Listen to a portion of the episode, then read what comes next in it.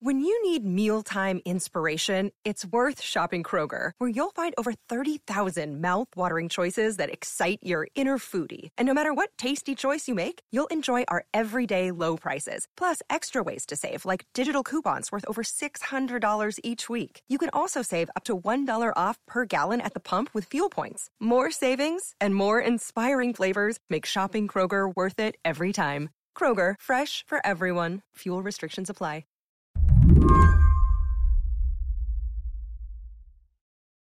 There's this video that came out of Portland the other night. Just a 45 second snippet of the protests happening there. I've been watching it again and again. In it, you see these federal agents, the ones that have been dispatched to guard a courthouse downtown. They surround a man, get him on the ground, force him to lie down. And then these clouds of tear gas roll in, obscuring the shot.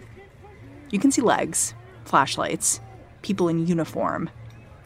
And then you hear the man scream.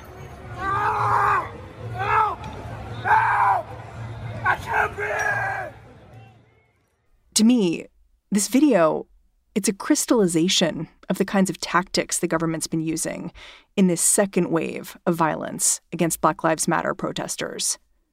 Overwhelming force, sure, but also obfuscation. The officers here, reportedly from the Department of Homeland Security, are faceless, nameless, retreating and reappearing inside a kind of mist. Yeah, I mean, there's very little. On a good day, DHS operates with very little transparency. Jonathan Blitzer covers Homeland Security for The New Yorker. He's seen officers like this working along the border, but not in urban centers. Over the years, he's gotten used to thinking of the Department of Homeland Security as an agency that operates under a shadow. The present circumstances are, are, are about as sort of scary and bracing as, as it gets. But DHS has generally felt really very little, little need or obligation to report its activities to the general public and certainly to open up itself to scrutiny from journalists. This makes talking about what's happening in Portland difficult. Some journalists have called the people gathering outside the courthouse agents or officers. Others call them troops, raising this question of whether we're at war, and if so, with whom. I don't think it's an exaggeration to refer to some of these groups as paramilitary forces. I mean, that is written into the job description. It's just that that job description generally is less jarring to people when those agents are doing paramilitary activities along the border or when they're ferreting out members of a of a cross-border drug cartel. Did you ever think that your beat would come to include these agents being on the streets of a city like Portland? My honest answer is no. the officials I've spoken to over the years all expected the president to ramp up DHS activity in the lead up to the elections. But I didn't expect it to be this egregious this soon. Um, and I think the, the wiser answer is for me to say that the activity you're seeing now on the streets of Portland is in many ways written into the DNA of the Department of Homeland Security. And so what we're seeing now arguably was only a matter of time. Uh, it was only a question of discretion and good judgment that kept previous administrations from deploying department employees in the way that the Trump administration has.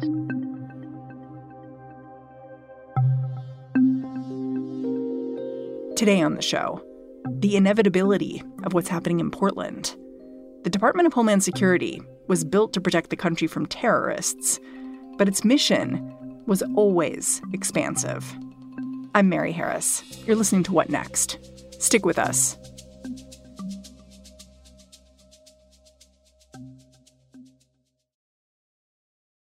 This episode is brought to you by Discover. When it comes to your finances, Discover wants you to know they are the credit card that is always there for you. With 24 7 US based live customer service, everyone has the option to talk to a real person anytime, day or night. Yep, that means no more waiting for quote normal business hours just to get a hold of someone. We are talking real service from real people whenever you need it. Get the customer service you deserve with Discover. Limitations apply. See terms at discover.com slash credit card. over the last sort of week or two, as individual stories and narratives bubble up about the Department of Homeland Security, as we've sort of seen what's happening in Portland and, and the response from people there, one stood out to me, and it was this op ed from the former Senator Barbara Boxer in the Washington Post. And she was writing about the Department of Homeland Security, which she voted in favor of establishing. She says, I regret voting for DHS. It stood out to me because, first of all, it puts in context how young the agency is, but also this sense from someone in power that I should have known better. Mm. And I kind of wonder were there people early on saying, we should have known. Like we like hey this is a problem and here's why. I don't think there were many skeptics out there. A lot of what the department of homeland security does now it did in different forms. The government did in different forms before. Um, the, the problem was prior to 9-11 a lot of these different sub agencies now that make up the department of homeland security operated independently. And so after 9-11 there was this broad sense that okay we need to consolidate our national security infrastructure. There can't be miscommunication between different law enforcement agencies. We need to really centralize our operations, and we need to be, on the whole, much more nimble in being able to respond to threats to the homeland. And I have to say, when you say that out loud, that sounds completely logical. Like that makes sense. Like, okay, I'll co-sign.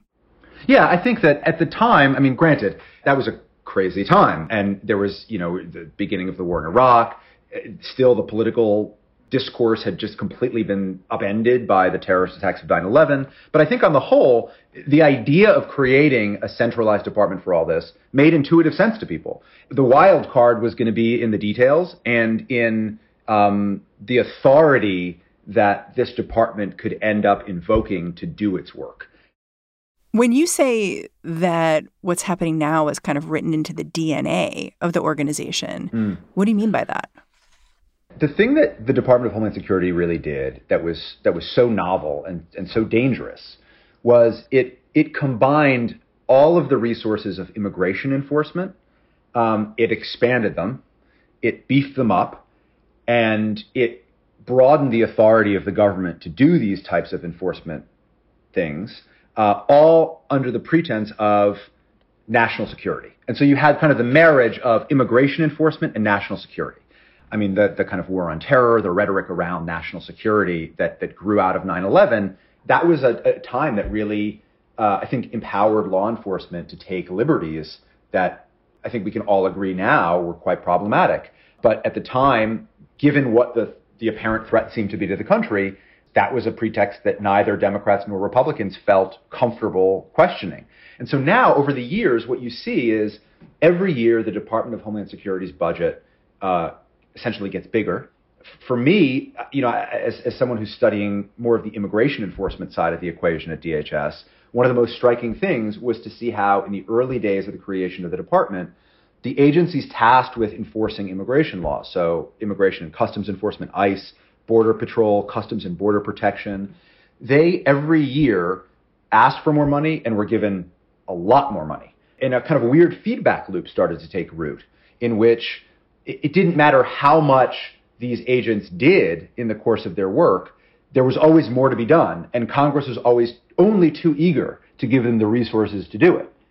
When you say that they kept getting more money, like how much money? Compare the budget to like the FBI. Well, so for instance, to, to, to take a snapshot now, DHS has 22 agencies, but the three agencies inside DHS that take up 40% of its budget are, you know, it's it's Immigration and Customs Enforcement, ICE, it's Customs and Border Protection, CBP, and then it's this sort of esoteric sounding organization that basically does supplies biometric information to the two other agencies as part of its enforcement remit. Um, you're looking at $26 billion a year. And that is a larger sum than every other federal law enforcement body in the United States combined. That's bigger than the FBI budget, the U.S. Marshals budget, the DEA budget, alcohol, tobacco, and firearms budget. All of those rolled together, still smaller than three agencies that make up a fraction of the Department of Homeland Security. Huh. Wow. I don't I don't feel like I understood that before I saw you write about it. Just how much money was going to this one agency. Well, I think I think one reason why on the whole smart people who were following the news didn't see this coming or developing over the years is because for the most part um, these agencies under DHS are are policing and cracking down on immigrants and, and generally people at the border.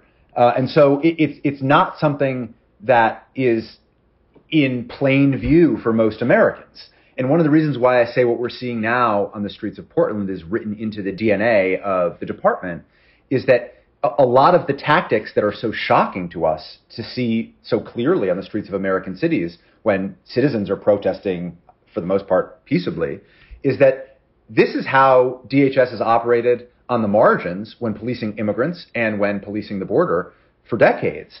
And because there has been so little oversight and accountability, it, there's there's really never been a kind of broad reckoning with what it is that DHS does.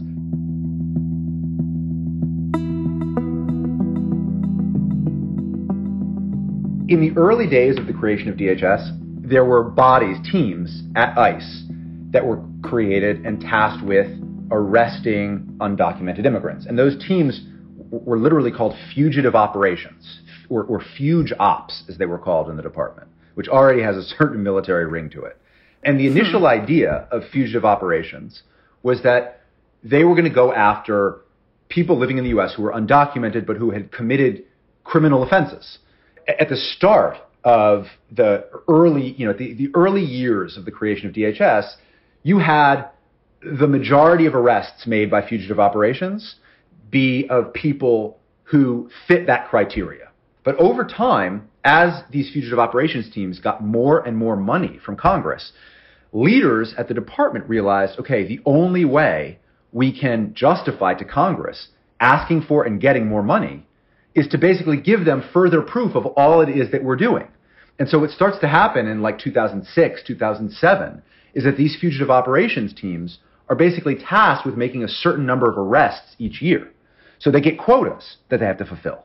And now that they have to make this number of arrests to justify continued funding from Congress, the proportion of people they're arresting who have committed crimes in the past starts to go down. And increasingly, what you see over this time is fugitive operations arresting people who don't have criminal records. And so it's that kind of mission creep that you could certainly see coming, but which was kind of smothered in the politics of the moment and as a result never really checked.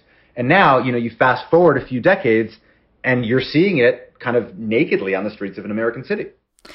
You've done some reporting on how we got to where we are right now with these DHS folks on the ground in Portland.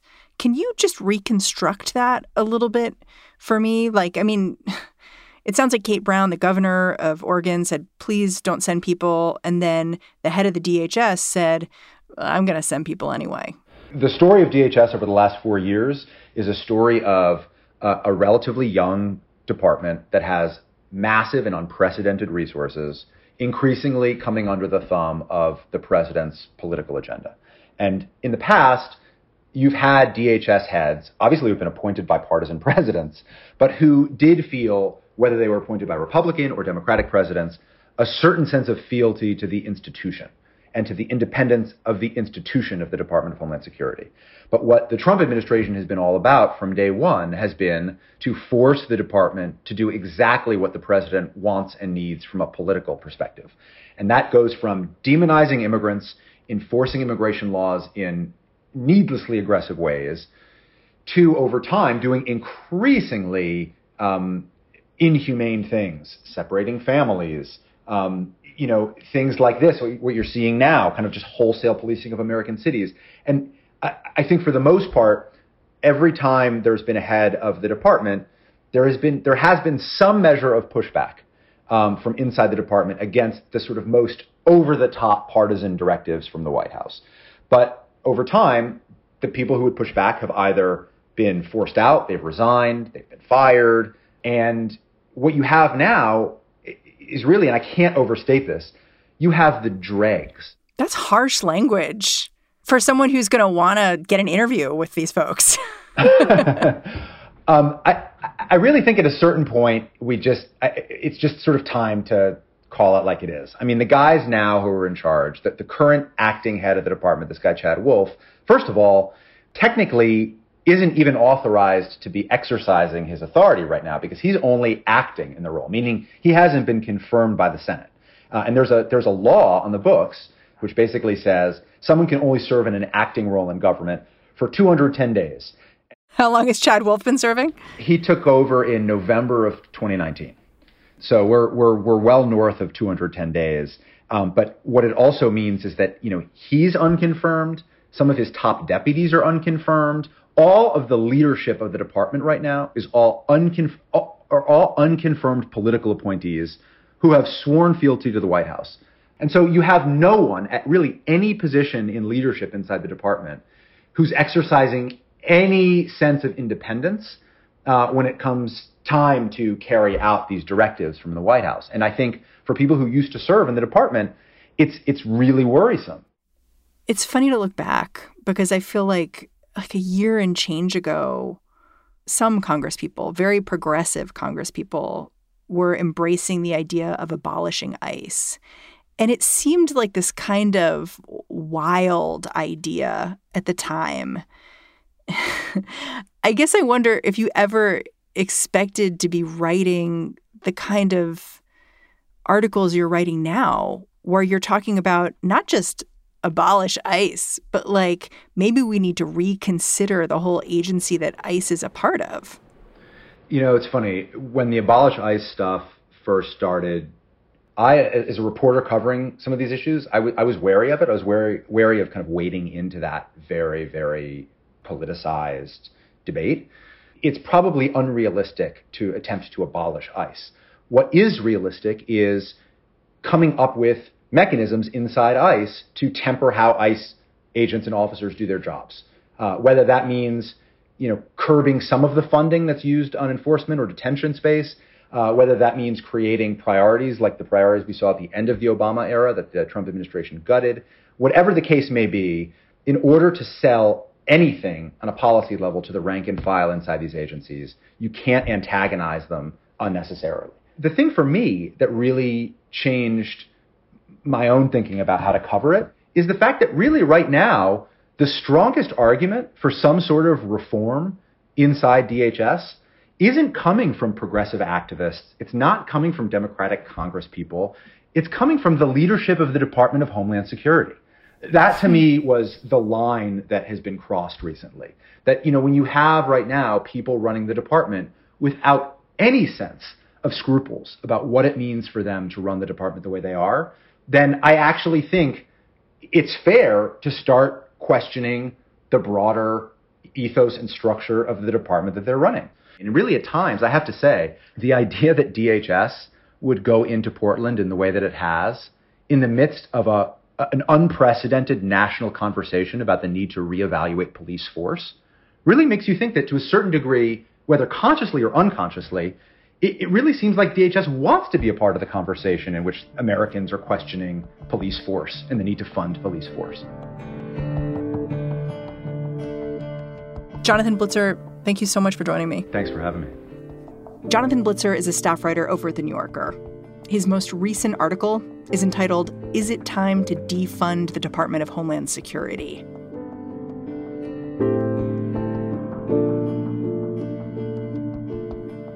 And that's the show. What Next is produced by Daniel Hewitt, Jason DeLeon, and Mary Wilson, with help from Daniel Avis. We are led by Alicia Montgomery and Allison Benedict. A quick note about the shows the past few Fridays. You might have been hearing Henry Grabar hosting What Next TBD. He is doing a whole series on the future of the city, and he's talking about everything. He's done episodes on people leaving cities because of the pandemic, on cities running out of money, on whether the current health crisis is going to change New Orleans forever. You should really check them out. Go binge them, like right now. Look for What Next TBD every Friday. Okay, that's everything. Thanks for listening. I'm Mary Harris. I'll be back in the feed tomorrow.